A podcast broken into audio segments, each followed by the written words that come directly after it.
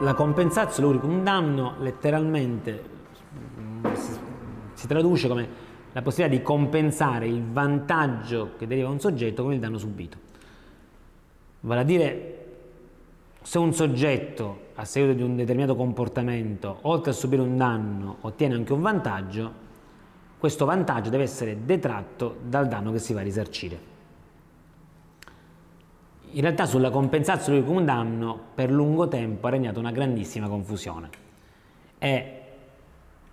diciamo, vi erano voci più disparate sia in dottrina che in giurisprudenza per cui si diceva tutto e quasi tutto il suo contrario. Per esempio in dottrina c'è chi riteneva che non esiste nel nostro ordinamento un istituto definito compensazione di cum danno, cioè non esiste, non è previsto nel codice, non c'è da nessuna parte, di conseguenza non possiamo ritenere operante un tale principio. Altri invece parlavano di una compensazione tra danno e vantaggio, ma in realtà dicevano non c'è una vera e propria disciplina generale, si va quasi caso per caso. Quindi non era un'applicazione di un principio generale, ma doveva verificarsi di volta in volta in base alle circostanze se poteva operare o meno questa compensazione. Altri invece ritenevano che la compensazione di cum damno fosse un, una regola, un principio generale del diritto civile che si ricava in qualche modo all'articolo 1223, vale a dire il risarcimento del danno deve coprire il mancato guadagno e la perdita subita dal creditore. Ma se il creditore subisce anche un vantaggio, poiché nel nostro ordinamento vige una funzione compensativa del risarcimento, almeno questo è stato pacifico fino ad oggi, salvo ipotesi particolari, ciò vuol dire che se il, mm, il danneggiato riceve anche un vantaggio, non possiamo determinare un arricchimento in suo favore. Ciò vuol dire che da quel vantaggio andrà detratto poi dal danno subito. Il problema è che poi come dovesse operare effettivamente quando e quali presupposti questa compensazione in assenza di un mandato legislativo, questo portava la dottrina a dibattere e a discutere. La giurisprudenza, salvo qualche eccezione, era un po' più granitica. In realtà esistevano determinati orientamenti che ammettevano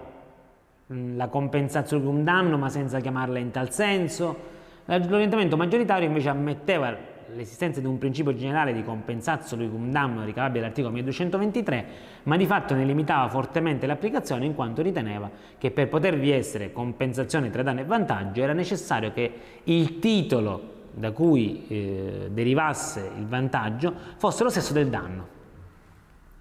Qualiamo le ipotesi prima si discuteva? Mettiamo il caso che eh, io subivo un danno, l'assicurazione mi pagava una parte, se potevo con l'indennizzo, se potevo ottenere dal danneggiante l'intera somma o dovevo detrarre l'indennizzo. O ancora l'INPS mi dava l'indennità di accompagnamento perché avevo una determinata invalidità, se questa indennità andava sottratta dal risarcimento che il danneggiante mi doveva effettuare per avermi causato quell'invalidità. Stessa cosa per la renta in AIL. Cioè, ci sono tutta una serie di casi in cui si, ci si arricchisce grazie a un fatto illecito ma ciò deriva da comportamenti che da mm, mm, indennizi previsti o per legge o in altri casi dovuti a terzi soggetti. Ora, in questi casi la giurisprudenza spesso negava la possibilità di compensare in quanto diceva il titolo era diverso. Perché? Perché il risarcimento del danno trova titolo nel fatto illecito, il danneggiante mi deve risarcire in, perché ha causato un fatto illecito, l'indennità di accompagnamento trova fondamento nella legge. Il titolo da cui sorge il dovere di risarcire e di indennizzare è diverso e di conseguenza non può operare la compensazione. Qualcun altro invece ammetteva in questi casi la compensazione in quanto sorvolava in qualche modo senza neanche parlare di compensazione, lo faceva lo stesso, ma quindi sorvolava prima del titolo. Qualcun altro diceva in realtà non era tanto il titolo che veniva in rilievo, ma il problema era evitare che il danneggiante si arricchisse perché è chiaro che nel momento in cui io permetto al danneggiante di detrarre dal risarcimento del danno quanto il danneggiato ottiene da terzi soggetti a seguito dell'indennità X o dell'indennizzo Y, è chiaro che il danneggiante va a pagare di meno di quanto ha, ha, del danno che ha cagionato. Quindi creo un vantaggio per il danneggiante. Per questo questo orientamento diceva, a prescindere dalla diversità del titolo, comunque ciò che rileva è se è prevista l'azione di regresso, cioè se eventualmente chi ha pagato l'indennizzo può rifarsi sul danneggiante. Cioè addirittura spesso veniamo considerati dal fatto dell'operatività o meno della compensazione dall'effettivo esperimento dell'azione di regresso. Cioè si poteva compensare se colui che aveva effettuato l'indennizzo aveva esercitazione di regresso. Se non l'aveva esercitato invece non si poteva compensare perché altrimenti si arricchiva si favoriva il danneggiante. Insomma, erano tutta una serie di situazioni e di una disciplina che materialmente non si sapeva come dovesse operare. Soltanto su alcuni punti vi era un po' di certezza. Per esempio i casi in cui l'indennizzo e l'esercimento del danno derivavano dallo stesso soggetto. In questi casi infatti si diceva non è più un problema di compensazio ma di diffalco, quasi di calcolo matematico. L'argomento era stato già oggetto delle sezioni unite 584 del 2008, con riferimento per esempio dell'indennizzo in materia di emotrasfusioni. L'indennizzo previsto dalla legge 210 del 92 in materia di emotrasfusioni infette, nei casi in cui contiene una malattia a seguito della trasfusione, in questo caso è previsto l'indennizzo ex legge. Le sezioni ci dicono, in questi casi l'indennizzo va detratto dall'esercimento del danno, perché è chiaro che in questo caso non è un problema di compensazione, è un problema di difalco, lo soggetto è lo stesso, è il Ministero che va a pagare sia l'indennizzo che il risarcimento del danno, in questo caso non vi è dubbio che si deve sottrarre quanto già effettuato, in quanto il soggetto che deve è lo stesso, non c'è neanche pericolo che il danneggiante si arricchisca, perché alla fine si va comunque sottraendo all'indennizzo il risarcimento del danno, il danneggiante va a pagare esattamente quanto ha subito, quanto ha causato di danno perché è lo stesso soggetto, il danneggiato otterrà il pieno ristoro. E non ottiene di più perché l'ansia che sia nel caso di mancata operatività di compensazione di cum danno è il danneggiato si arricchisce eccessivamente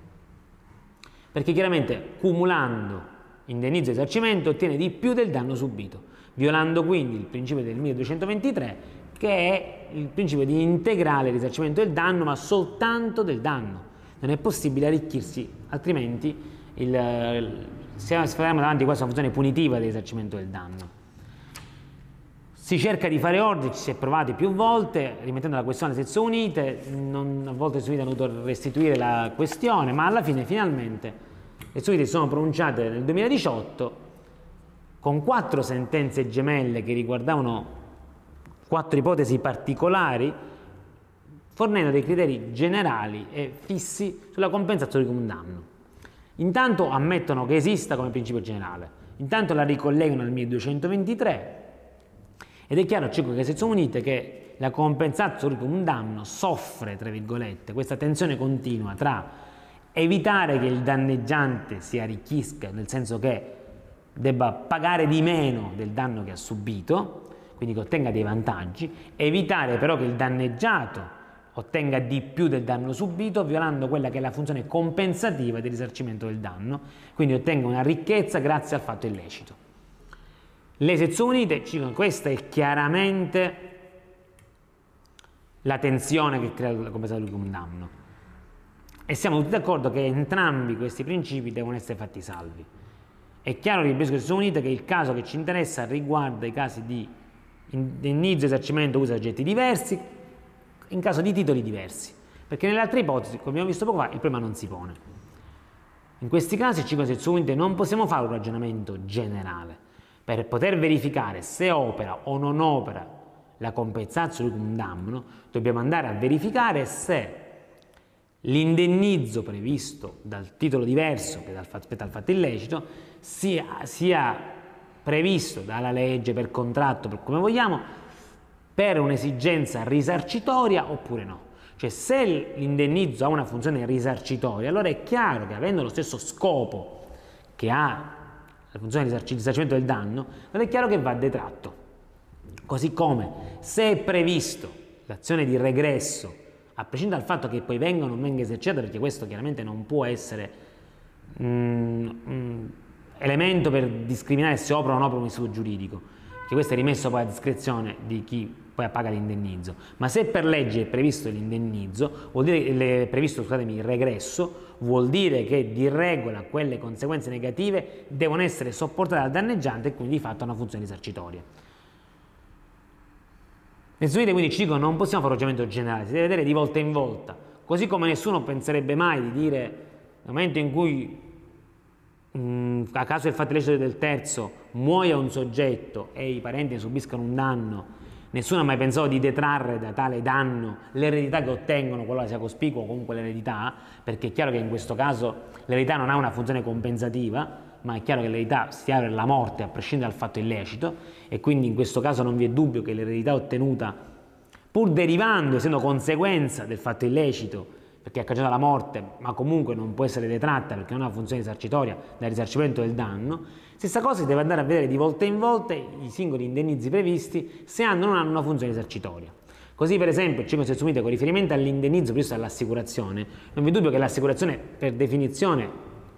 viene data per diciamo, coprire un rischio e quindi ha una funzione risarcitoria. Ciò comporta che se l'assicurazione paga un indennizzo e residua una somma di danno da risarcire, il danneggiante potrà detrarre tale da tale risarcimento l'indennizzo, anche perché anche in questi casi è previsto il regresso. O ancora, in caso di indennità di accompagnamento, non vi è dubbio, l'indennità di accompagnamento, oltre che previsto il regresso, ha la funzione proprio di risarcire il soggetto per il danno che ha subito a seguito dell'invalidità che si ritrova. Chiaramente non sempre l'indennità di accompagnamento deriva dal, viene data perché qualcuno ha commesso un fatto illecito e cagiona l'invalidità. A volte l'invalidità sorge perché è una, una, patologia, ma qualora viene cagionata dal fatto illecito una determinata invalidità e viene data l'indennità di accompagnamento, in questo caso dall'ammontare del risarcimento del danno potrà sottrarsi l'indennità di accompagnamento. Stessa cosa per viene dalla renda dell'INAIL, lo stesso principio, ha comunque la stessa funzione per, per i, i danni dovuti nell'ambito del rapporto di lavoro. È chiaro che anche in questi casi potrà essere sottratta al risarcimento del danno alla rendita in AIL. E invece non può essere sottratta all'eventuale risarcimento del danno e quindi non si va a compensare la pensione di reversibilità. Un po' come l'eredità di prima, la pensione di reversibilità in realtà non ha una funzione risarcitoria. La pensione di reversibilità è un istituto che è stato previsto per il coniuge o per i figli in alcune circostanze previste dalla legge e permettono di fatto a quel soggetto che va a versare i contributi per la pensione di dire un domani questa pensione se non riesco a godermela io perché muoio anticipatamente o comunque muoio a una certa età, di fatto potrà godersela il coniuge, moglie o marito a seconda dei o i figli se hanno i presupposti e quindi non ha una funzione risarcitoria compensativa perché prescinde dal fatto che il soggetto muoia a causa del fatto illecito. Così come l'eredità si apre l'eredità a prescindere dal fatto illecito, quindi le ragioni per cui è stata realizzata la morte, la pensione di reversibilità spetta a prescindere dal fatto che la morte dovuta al fatto illecito sia dovuta a un evento naturale. La pensione di reversibilità non ha una funzione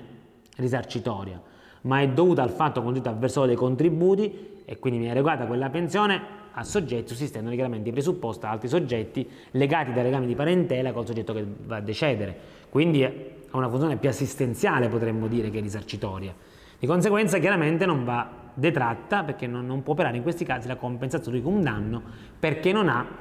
una funzione risarcitoria. Quindi non possiamo fare un ragionamento generale, ma sarà un, di volta in volta a seconda della funzione, dello scopo dell'indennizzo che viene previsto o dalla legge per contratto, andare a verificare se ha o meno una funzione risarcitoria e se c'è o meno la possibilità di regresso e in questi casi eventualmente si andrà a compensare, altrimenti no. Proprio applicando questi principi una sentenza della Cassazione dell'anno scorso, la 14358 del 2019, ha ritenuto di escludere il cumulo tra indennizzo e risarcimento anche nelle ipotesi in cui l'ente abbia rinunciato ad esercitare l'azione di regresso espressamente prevista, in quanto, come detto poco fa, si prescinde dal fatto che poi l'azione di regresso si eserciti o meno,